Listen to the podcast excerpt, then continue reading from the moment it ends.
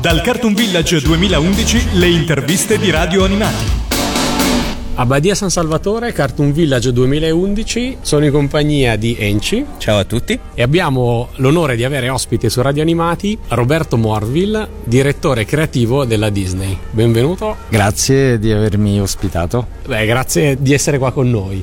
Quale migliore occasione per scoprire alcuni retroscena sulla scelta delle voci nelle versioni italiane dei film Disney e eh, ovviamente delle colonne sonore. Sì, fondamentalmente è interessante scoprire quanto è difficile riuscire a rendere in italiano e fare in modo che aderisca all'originale eh, ciò che in realtà è stato creato in America delle, da zero, con delle voci inedite, con degli attori che iniziano recitando la loro parte prima che venga disegnato il personaggio. Infatti a noi piace dire che non, non ci occupiamo di doppiaggio, non perché il doppiaggio non sia un'arte assolutamente nobile, peraltro inventata in Italia, lo sanno tutti, è perché a noi piace parlare di localizzazione, perché non sempre eh, doppiare semplicemente basta a rendere un prodotto appunto creato per l'America con eh, riferimenti culturali, linguistici puramente americani. Dicevo,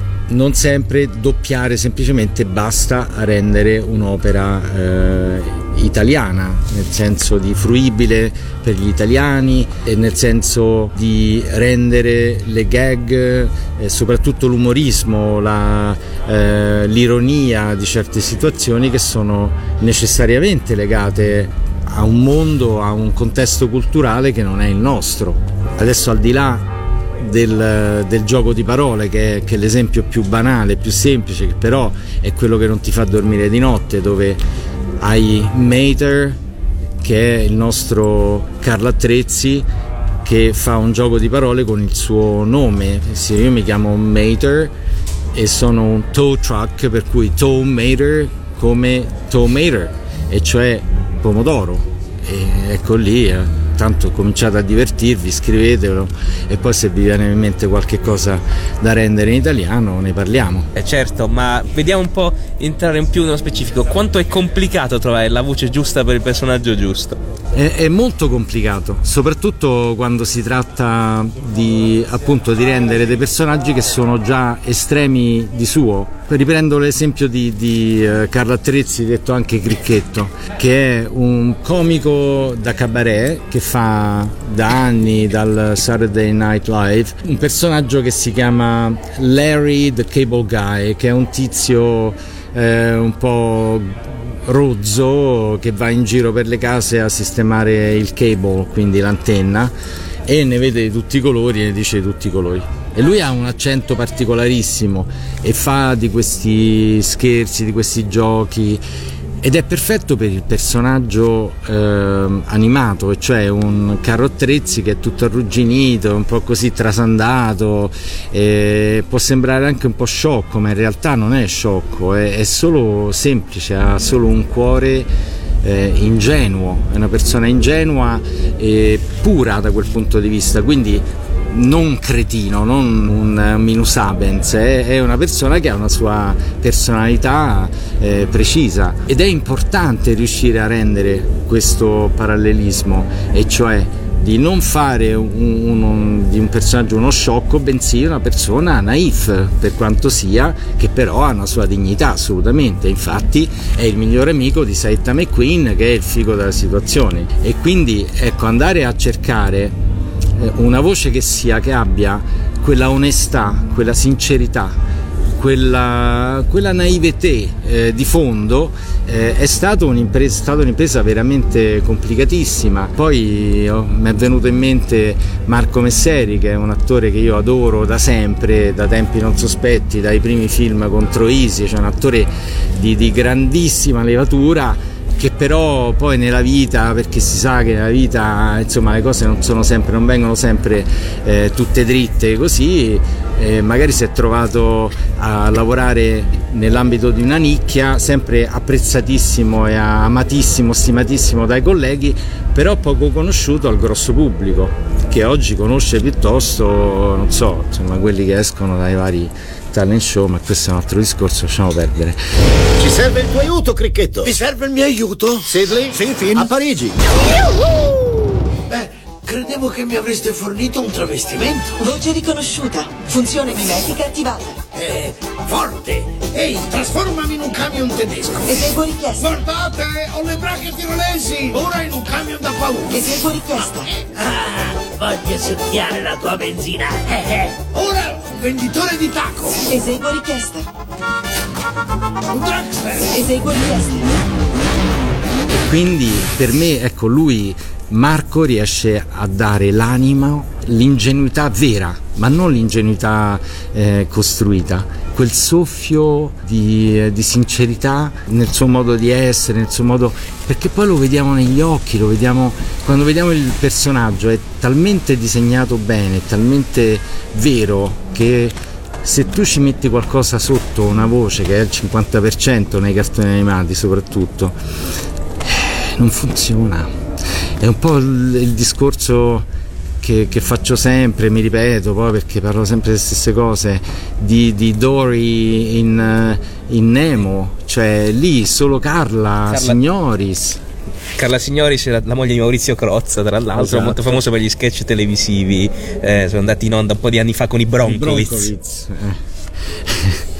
Anche Maurizio eh, abbiamo coinvolto una volta in, in un doppiaggio. Maurizio è un genio, è fantastico. Carla però ha fatto questo personaggio in maniera assolutamente mirabile, tanto è vero che lei ha minacciato di fare causa alla Disney perché ha detto voi avete copiato me, cioè quella non, non è quella sono io, sono io, mi avete spiato e mi avete copiato e quella sono io, perché è così, soffre di, di perdita di memoria a breve termine. Aiutatemi, vi prego.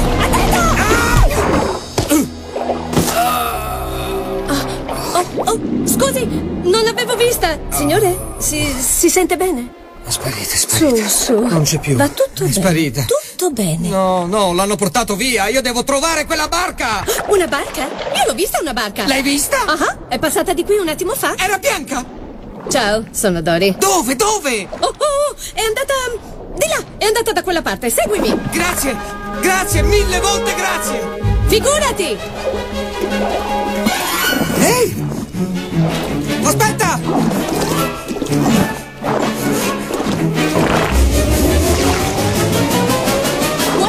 Piantarla? Cosa? Sto nuotando. L'oceano non è abbastanza grande per te? Eh? Hai qualche problema, amico? Eh? Eh? Allora? Allora? Allora? Ce l'hai con me? Sì, sì. Oh, adesso sì che ho paura. Allora? Scusa un minuto. Piantala di seguirmi, capito? Ma di che cosa stai parlando? Mi facevi vedere dove è andata la barca. Una barca? Ehi, io l'ho vista una barca. È passata di qui un attimo fa. È andata. mm, Di là, è andata da quella parte. Un Seguimi! momento, aspetta un momento. Che cosa stai facendo? Me l'hai già detto da che parte è andata la barca. Già detto?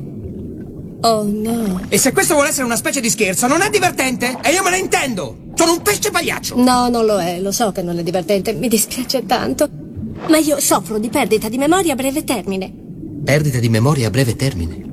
Non ci posso credere. No, è vero, dimentico le cose all'istante. Tutti così in famiglia. Beh, insomma, almeno credo che tutti. Cui È geniale, cioè è lì che succede il miracolo, è lì che il mio lavoro diventa eh, particolarmente bello, particolarmente ehm, remunerativo dal punto di vista artistico, perché riesci a creare qualcosa con qualcuno eh, come posso dire, io, c'è un aneddoto, c'è Damon Lindelof che forse qualcuno ricorda, conosce, quale sceneggiatore, regista e produttore di Lost, che eh, venuto in Italia eh, un giorno era andato a visitare per, una conferenza stampa sulla seconda stagione di Lost è venuto è andato a visitare la Cappella Sistina appena restaurata. E dopo aver visto il nostro episodio doppiato io terrorizzato perché gli americani non hanno mai visto le cose doppiate l'ha visto tutto eh, è rimasto fino alla fine e io ero pronto a, a suicidarmi lì in diretta ha detto una cosa bellissima ha detto voi del doppiaggio mi ricordate mi fate pensare ai restauratori della Cappella Sistina. Hanno fatto, loro sono intervenuti su qualcosa che già esisteva, però l'hanno riportata al primitivo splendore ed è secondo me un complimento bellissimo da fare a tutti, a tutti coloro che lavorano nel doppiaggio in maniera seria e coscienziosa.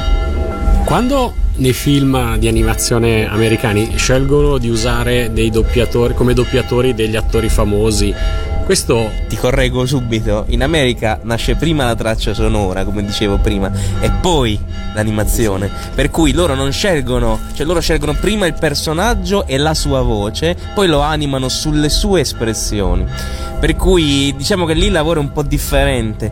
Ehm, è come se facessero aderire il personaggio alla voce, riprendendo anche alcune delle sue caratteristiche, sue, dei suoi tic. Eh, andando a vedere in originale, ad esempio, il genio di Aladdin, si vede subito che ha alcuni sorrisi, alcuni particolari che sono propri di Robin Williams. O, o Jafar del Re Leone, per esempio, con Jeremy Irons. Ha, ha dei modi, il suo manierismo quando solleva il sopracciglio così ed è splendidamente crudele, splendidamente cattivo, méchant. Però ma eh, la mia domanda era: in questa situazione diventa ancora più complicato scegliere la voce giusta italiana o è sostanzialmente la stessa cosa? Poi perché comunque rendere un personaggio non dipende da come è stato creato in origine. Allora, l'originale per noi è un documento, è come un'icona, è un riferimento preciso perché il regista ha dato una sua connotazione ben precisa, chiamando quell'attore piuttosto che un altro o scegliendo uno stile eh, linguistico piuttosto che un altro, ha fatto una scelta precisa. Noi, non voglio tirare in ballo il giuramento di Ippocrate, però noi siamo tenuti a, a replicare in, in qualche modo questo a rendere, cioè essere fedeli a quella che è l'idea del regista, perché il regista è, il papà del film, anche se poi, eh, come dicono i grandi registi, loro lo firmano e, e, poi tutti gli altri fanno il lavoro, però in realtà è la visione del regista che viene eh, portata sugli schermi. E quindi noi non, non dobbiamo fare altro che cercare di replicare questa visione, possibilmente cercando di inserire nella versione italiana un tocco di italianità e quindi di far sì che il, lo spettatore che si avvicina a questo film, quale che esso sia, non pensi ah che bel doppiaggio che hanno fatto, ma si sieda e guardi, che ne so, Manhattan di Woody Allen senza preoccuparsi del fatto che Woody Allen parla italiano mentre il film è, è ambientato appunto in un posto che si chiama Manhattan, che è de, un, uno dei centri eh, nevralgici di New York dove la gente normalmente non si esprime in italiano. E quindi che riesca a entrare nel film senza porsi questa serie di domande. È come se uno andando a vedere un film cominci a dire ah però questa sequenza è stata montata male, ah qui hanno fatto un taglio che non mi piace, il montaggio un po' come il, il doppiaggio è una cosa che deve essere per definizione invisibile perché nel momento in cui uno comincia a chiedersi perché hanno fatto questo e perché hanno fatto quell'altro l'hai perso, non è più uno spettatore, è uno che sta guardando in maniera anche critica giustamente perché poi qui apriremmo proprio tutta un'altra voragine. Il doppiaggio è comunque un compromesso, un compromesso necessario, secondo me assolutamente geniale per certi eh, aspetti perché permette alle persone di fruire di un'opera di ingegno in maniera, eh, se ben fatto, in maniera assolutamente, oddio non mi viene la parola, però... Universale. Un, sì, sì, ma cioè nel senso che non fa male, insomma. Eh, è come leggere un libro, cioè Dostoevsky, insomma, i pochi fortunati che parlano il russo fluentemente l'hanno letto in russo, il 97% del mondo l'ha letto nella sua li, propria lingua e se la traduzione è stata fatta bene non è che si è messo a fare un sacco di domande, a porsi un sacco di domande, oddio ma questo come l'avranno tradotto, come l'hanno scritto, perché c'è la virgola, non c'è il punto e virgola, insomma, no? Quando cominci a chiederti appunto se c'era il punto e virgola era meglio della virgola, vuol dire che c'è un problema. Ovviamente c'è una ricerca eh, da parte degli americani di personaggi noti eh, nel casting delle voci, lo vediamo da Jack Black a De Niro a tutti, tutti praticamente tutti, eh, appunto a Robin Williams e così via. Perché? Perché ovviamente uno ha in mente, uno pensa a Robin Williams che eh, noi non abbiamo mai avuto modo veramente di apprezzare appieno, però è uno che da, da Nanu Nanu in poi ha, ha sfoderato delle capacità imitatorie, di caratterizzazione, canto. Eh, affabulazione è, è, un personaggio assolutamente poliedrico e, e, e, anzi dispiace peraltro che non lavori troppo ultimamente. E quindi il genio che è uno che inventa, eh, crea, fa le imitazioni ti viene automatico pensare a Robin Williams. A noi ovviamente poi resta il compito di trovare qualcuno, oltre appunto a localizzare le varie imitazioni del, dell'Anchorman famoso eh, che qui in Italia nessuno conosce, e poi parliamo comunque degli anni, primi anni 90, forse 90 92, 91, 92, quando non c'era ancora internet o comunque era appannaggio di pochi fortunati. E quindi alcuni aspetti del, del, della cultura e della vita americana erano assolutamente sconosciuti, poi per fortuna sono arrivati, sono arrivati i, i, vari mh, mezzi di comunicazione che hanno consentito poi a tante persone di vedere il Saturday Night Live o di vedere, che ne so io, il Larry King Show e così via, Lino. Eh, sì, certo. Però a quei tempi era assolutamente alieno, per cui se avessi parlato, che ne so, di Jay Leno avrebbero detto ma chi è? però al di là, ecco, al di là dicevo di riuscire a localizzare, a rendere tutte queste gag eh, fantasmagoriche, c'era anche la difficoltà di trovare qualcuno che fosse in grado di fare tutto questo, cioè cantare, imitare eh, ad un ritmo eh, assolutamente pazzesco allora lì viene in mente, cerchi di pensare chi può fare una cosa del genere e ti viene in mente Gigi Proietti che è effettivamente un'ottima scelta. Era ora! Dopo 10.000 anni lì dentro uno si ritrova col collo tutto incriccato. Guarda, frena. Guarda. Ah, che favola essere di nuovo fuori, ragazzi! Hello, allegria, allegria, signore e signori, e benvenuti al nostro show. Salve, tu da dove chiami? Come ti chiami? Um, Aladdin. Aladdin. Aladdin, nome di battesimo o nome d'arte? Ti possiamo chiamare Al o magari solo Din? Che ne dici di Lady? Hai presente? Torna a casa, Lady! Ho sbattuto la testa più forte di quanto pensassi. Disturbo se fumo? Oh, scusa, Cita, non ti avrò bruciato la peluria, spero. Ciao, scendiletta, è qualche millennio che non ci si vede, eh? Qua la nappa, sì, e vai così alla grande. Ehi, tu sei molto più piccolo del mio ultimo padrone o sono io che sono più grosso? Guardami un po' di profilo, mi trovi cresciuto? Ferma, aspetta un momento. Io? Sarei il tuo padrone? Esatto, è Ganzo il giovanotto. Che cosa vuoi chiedermi? Io sono il più sterminator. Più santo, buono spirito. Quello più imitato. Ma mai eguagliato. Eguagliato, eguagliato, eguagliato, eguagliato. Il peso massimo della lampada. Tutto per voi in diretta via satellite per esaudire i vostri desideri del sabato sera. Grazie. Come? Come? Un momento. Grazie. Ma quali desideri? Tre desideri, solo tre e basta. E se vuoi usarne uno per chiederne altri, la risposta è misma. Tre. Tre. Una, aspetta, una volta usciti dal negozio la merce non si cambia. Io sto proprio sognando. Padrone, secondo me non hai ancora realizzato di che si tratta. Perché non provi un po' a concentrarti mentre io passo ad illustrarti le mie possibilità? Nemmeno coi 40 col ladrone Alibaba è ricco quanto te. Il cielo ti aiuta, tu sai Perché? La mia magia è un certo non so che. Adesso la tua forza è mitica E quando vuoi la puoi adoperare. Saranno finiti tutti i tuoi guai se questa lampada vorrai stregare.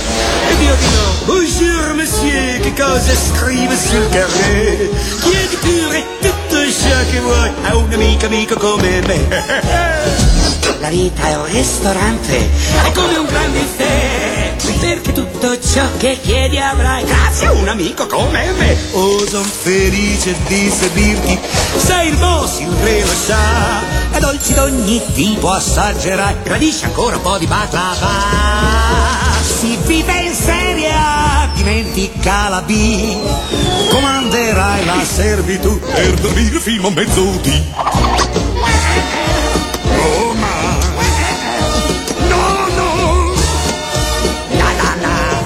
Amico come La mia leggiadria è la fantasia, è stregoneria, questa è magia. Sta a guardare, uh! son qui per te. Ma se dico abracadabra, via di qua, loro spariranno tutte e tre. Avete gli occhi che vi schizzano via per le sorprese che io vi farò. Sono una polizia di garanzia e i problemi tuoi mi accollerò. Non vedo l'ora da aiutarti, sai, tu chiedi tutto quello che si può. La lista lunga quanto la vorrai, i desideri poi esaudirò. Oh mister Aladdin, questo mondo è qui per te e capirai che solo io sono un grande amico tuo, grande amico tuo, sono il vero amico tuo, vero amico tuo, non c'è altro amico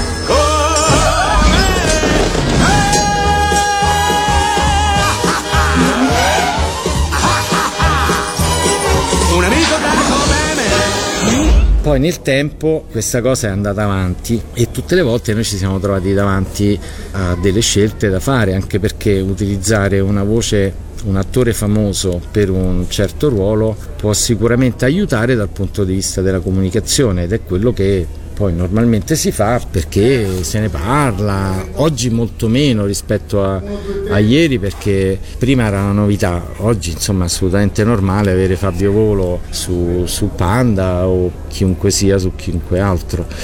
A volte queste operazioni eh, sono fortunate, nel senso che si riesce effettivamente a catturare lo spirito, ehm, l'abilità dell'attore aiuta a costruire e a dare quel tocco di italianità del quale parlavamo prima. Altre volte purtroppo non è all'altezza delle aspettative, però fa parte del gioco perché noi abbiamo degli attori in, in, Italia, a parte i grandi attori che insomma sono pochi, la, la nuova leva è, è, interessante, sicuramente interessante, però non è come in America dove l'attore è un po' a 360 gradi e sa ballare, cantare, fischiare, eh, suonare le nacchere, fa tutto. In Italia si tende piuttosto un po' perché l'industria è asfittica, un po' perché non ci sono soldi, un po' perché il FUS lo levano, lo mettono, non si sa bene che fine faccia.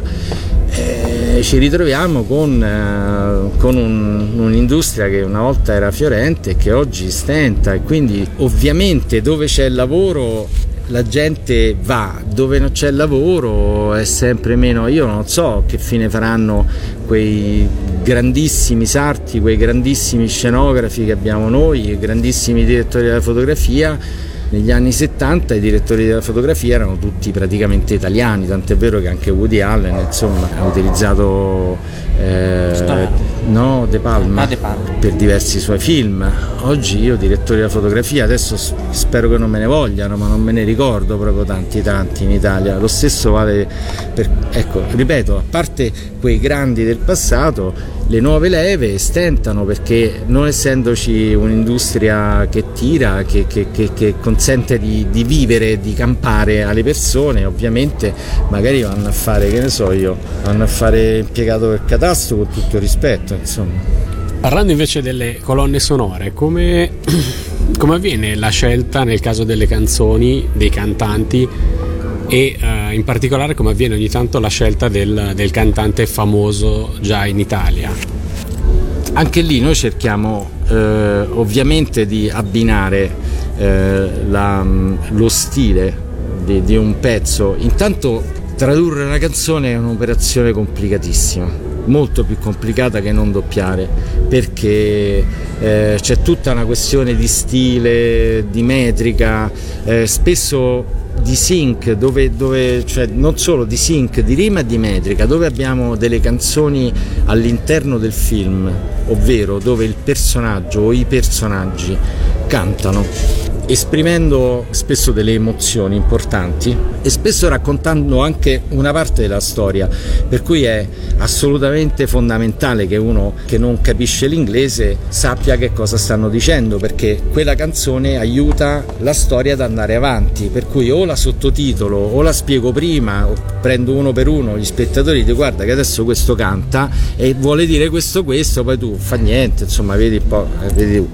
ed è ancora è un compromesso eh, qui ancora più forte. Quindi ci rendiamo perfettamente conto che a volte alcuni eh, puristi possano ribellarsi perché abbiamo tradotto un episodio di Grey's Anatomy dove eh, cantano tutto l'episodio oppure di, so, di Scrubs, però eh, altrimenti comunque cioè, come ti metti ti metti male perché questi dicono delle cose che non so quanti dei nostri veramente insomma siano in grado di capire quello che dicono eh, fanno riferimento, eh, fanno l'occhiolino alla tale canzone, fanno il verso, a volte addirittura la riprendono. Però è ovvio che lì c'è una storia, c'è qualcosa che si dice. Adesso eh, noi cantavamo tutte le canzoni dei Beatles, a quei tempi non si trovavano i testi, non sapevamo le cantavamo in un inglese maccheronico. Però poi una volta che scopri che hanno un significato, beh, magari insomma no, è, è, giusto trasmetterlo a chi sta guardando, sta, sta ascoltando. Allora perché è complicato? Perché quando questi cantano all'interno del film tu hai intanto devi trovare qualcuno che sia in grado di avere quell'estensione vocale e quindi farlo cantare. Poi spesso canta e parla, per cui non è solo una canzone, tu prendi qualcuno che parla, io adesso parlo, poi inizio a cantare. Quando si canta la voce si altera, per cui se uno trova una pasta vocale simile può darla a bere quando, non so, mi viene in mente l'ultima canzone complicata era quella del Dr. Facilier di uh, Principessa Ranocchio, dove lui, che è questo affabulatore fantastico, con questa voce meravigliosa, che riesce a, a, conquistare il protagonista con i suoi malefici e a, e a, portarlo dalla sua parte, lui parla e canta, per cui non c'è un punto di interruzione e sostituire il cantante dove eh, in quei pezzettini dove c'è la canzone e poi subito dopo riprende il dialogo diventa veramente effettivamente molto complicato. C'è qualcosa che tu non sai io ho gli amici nell'aldilà. Agli amici nell'aldilà. È un eco, amici miei, è solo un trucchetto che usiamo in Louisiana, roba da quattro soldi, tranquilli. State lì seduti, non badate a me. Un po' di quiete vi aiuterà ed io vi dirò perché. Leggo nel futuro e conosco la magia, guardo nella vostra anima. Voi avete un'anima, vero Lorenz? Sono una garanzia. Dai tarocchi ai malocchi, a me gli occhi, che abilità! Ed ho gli amici nell'aldilà. Agli amici nell'aldilà. Le carte le carte, dalle carte saprete passato, presente e futuro che avrete. Le carte, le carte, prendetene tre. Fate un dolce viaggio nel futuro con me. La tua dimora è assai lontana da qua e nel tuo sangue c'è regalità. Anch'io sono un reale da parte di mamma. Adesso sei nella povertà. Dovrai sposare una donna con un ricco papà. I tuoi ti hanno dato il ben servito, vero Playboy? Eh, triste ma vero. E adesso devi sposarti, ma una moglie è un cappio al collo e tu vuoi essere libero, saltare di qua, di là. Ma la libertà richiede denaro. Il denaro è quello che tu non hai, ma nel futuro il denaro è proprio quello che avrai. Caro amico mio, cosa potrei dirti mai? Non hai fatto che strisciare. Hai servito a meraviglia tutta quanta la famiglia. Se avessi una moglie, sarebbe lei a comandare. Ma nel futuro lo sai che c'è. Vedo un uomo che è proprio come piace a te. Diamoci la mano. Forza ragazzi, non volete dare la mano a un povero peccatore?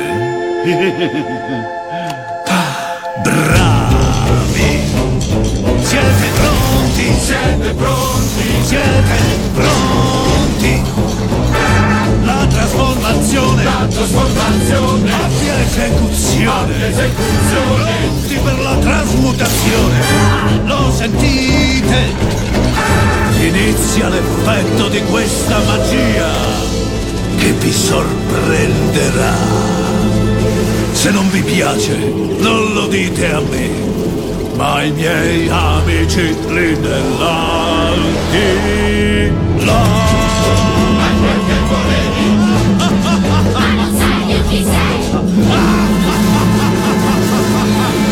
L'altra complicazione è il sync, perché oltre ad avere un problema di, di metrica, perché l'italiano è molto più lungo del, dell'inglese, infatti bisognerebbe cantarle tutte in napoletano perché si usano bisillabi, monosillabi e bisillabi, le parole tronche e quindi funziona perfettamente. In italiano è un po' più lunga, è un po' più difficile. Siccome noi evitiamo di dire amor che faccia rima con cuor, perché ci fa pensare veramente agli anni 60, dire amore io ho un piede in più che non so dove infilare perché quello è un bisillabo e te la devi, te la devi veramente creare ed è ed è complicatissimo. In più c'è la rima, perché noi cerchiamo di rispettare la, rima se è baciata, se è a terzine, se è come è, va rispettata. E poi c'è il sync in tutto questo, cioè per cui è un'impresa praticamente impossibile. Però ce la mettiamo tutta e cerchiamo di fare sempre un buon lavoro. Le canzoni poi quando sono invece una canzone tra virgolette sigla, come potrebbe essere la sigla di apertura di un di, una serie tv di, e ne abbiamo fatte tantissime. Io l'ultima che mi ricordo che, che, insomma, che mi ha dato molta soddisfazione è di una serie che si chiama uh, I'm in the Band. Rock nel sangue se ce l'hai non puoi cambiare mai. La mia è una band che adorerai ma ancora non lo sai. Audi a palla perché poi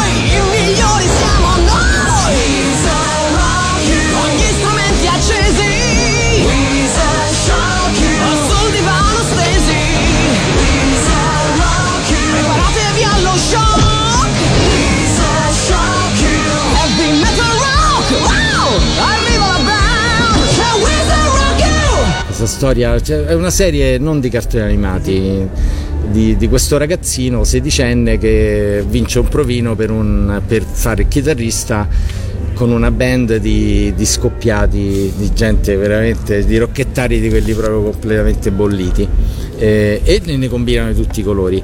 Però è divertente, molto divertente perché la, loro fanno eh, il verso alle canzoni famose, spesso cambiano il testo, mentre cantano, eh, la cantano una volta, poi si accorgono che il gatto è morto eh, del produttore e loro avevano fatto questa canzone dura di rocchettari duri, ah meglio, eh? poi cambiano completamente perché si rendono conto che devono andare a fare eh, una serata dal produttore e, e cambiano completamente il testo, per cui lasciarlo in inglese significherebbe perdere gran parte delle gag. Ho fatto questo esempio, il primo che mi è venuto in mente. In quel caso lì noi cerchiamo, soprattutto quando c'è la, la possibilità, eh, con un pezzo veramente bello, forte, di dare anche una dimensione eh, musicale, come avviene negli Stati Uniti peraltro. Se noi lo facessimo con un corista verrebbe benissimo, come spesso facciamo, però magari non ha una dimensione radiofonica, perché poi qui pure bisognerebbe aprire veramente un altro larghissimo capitolo con le radio che insomma trasmettono un po' quello che vogliono loro e, e invece se riesci a fare un'operazione come quella che abbiamo fatto con uh, Treasure Planet con Max Pezzali ad esempio che era un pezzo fortissimo, bellissimo del quale Max uh, si è innamorato siamo riusciti appunto a combinare le due cose e a dare al pezzo cosa che meritava assolutamente, una sua dimensione radiofonica, discografica, pur essendo all'interno di un film dove nei tre minuti in cui questa sequenza eh, molto bella veniva accompagnata, eh, effettivamente dava delle emozioni. In questi casi di solito nel film non va poi la versione radio. Già la versione radiofonica di solito compare nei titoli di coda se non sbaglio. Adesso non so nel caso del pianeta del tesoro, però capita spesso che durante il film venga cantata dai coristi, magari quelli con la voce più simile ai personaggi, e poi la canzone radiofonica compaia solo nei titoli di coda, giusto? Giusto, infatti spesso avviene che il, il pezzo sia semplicemente, anche perché all'interno del film è difficile che un pezzo superi i 60-70 secondi perché diventerebbe troppo lungo. Però ho fatto l'esempio del pianeta del tesoro perché era mm, una situazione particolare, c'era un montage di circa 3 minuti, 2 minuti e 40, adesso non ricordo esattamente, e cioè praticamente di un pezzo intero in cui noi vediamo c'è una transizione, in cui noi vediamo in questi due minuti e mezzo che il ragazzo che eh, cresce e diventa, c'è un passaggio di tempo molto lungo e in questa, in questa sequenza appunto con, con delle bellissime immagini e con l'accompagnamento di questa canzone che spiega un po' il carattere ribelle di questo ragazzo eh, si arriva poi eh, ad un altro punto della storia, cioè molto più avanti. Per questo dico che è importante, perché sono in quei due minuti e mezzo, se non l'avessimo tradotto, sarebbe rimasta una bellissima canzone, cantata peraltro dal cantante dei Google Dolls, se non ricordo male, Resnick, non vorrei sbagliare, ma però non partecipi, cioè non, non ce l'hai quelle emozioni, se non capisci quello che dice, almeno, non so, poi uno si emoziona pure da solo così, eh? Io di risposte non ne ho mai avute, mai ne avrò. Di domande, ne ho quante ne vuoi. E tu, neanche tu mi fermerai, neanche tu ci riuscirai, che io non sono quel tipo di uomo e non lo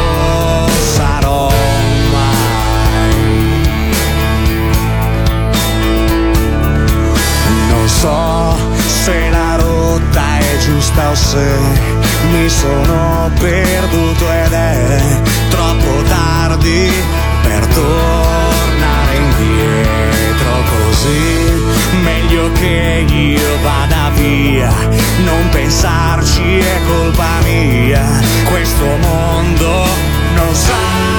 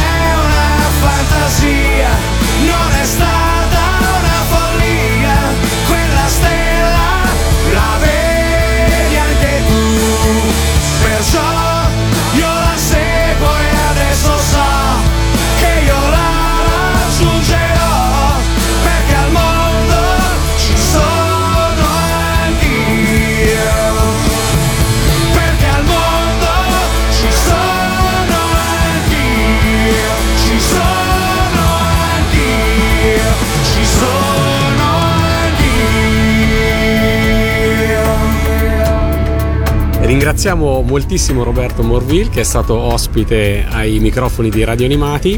Speriamo di incontrarci di nuovo, magari al prossimo Cartoon Village. Saluti a tutti. Dal Cartoon Village 2011 le interviste di Radio Animati.